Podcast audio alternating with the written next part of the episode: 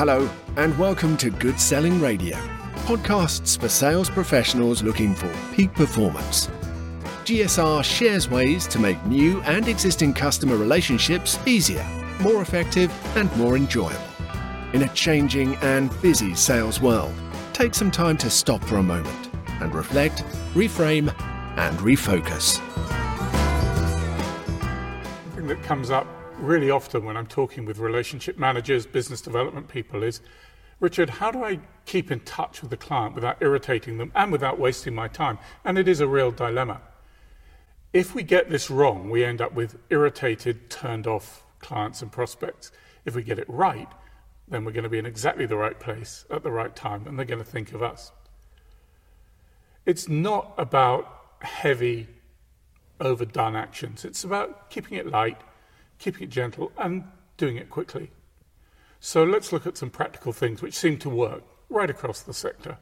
I was recently sitting in a client's reception, and I was a bit embarrassed because I hadn't seen them for about eight months, and I felt I hadn't been in touch with them. And just as I was forming my excuses, Nigel came out into reception, and the first thing he said was, "Richard, thanks very much for keeping in touch over the last year."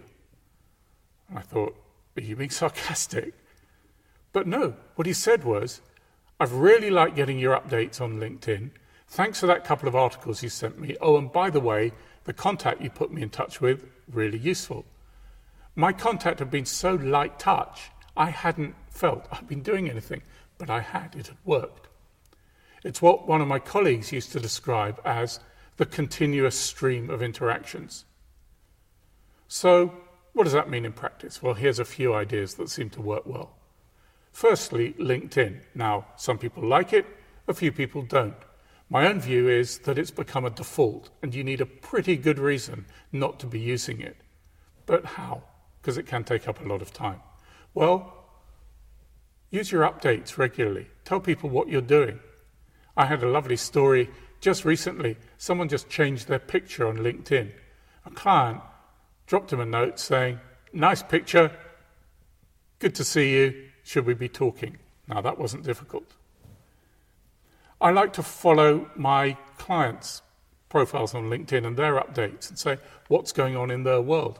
And again, drop them a quick note. It doesn't take much time. Things like articles. Every time I come across an article which I think someone would find useful, I just forward it to them.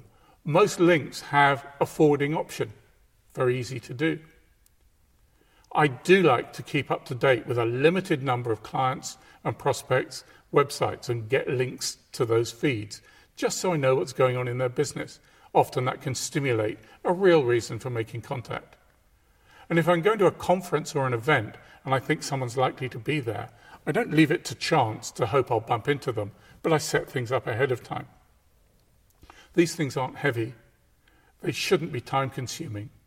One professional I've been talking to about this has decided to put half an hour a week to just keeping this light touch contact in place, and it seems to be working for him. So, keep it simple, keep it light, don't upset your client by overdoing it, don't waste your time, but use this continuous stream of interactions to keep yourself front of mind with your client. Thank you for listening to this episode.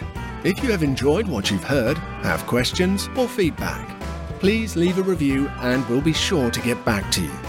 If you'd like to know more about how we can help you drive sales performance in these changing times, then please get in touch.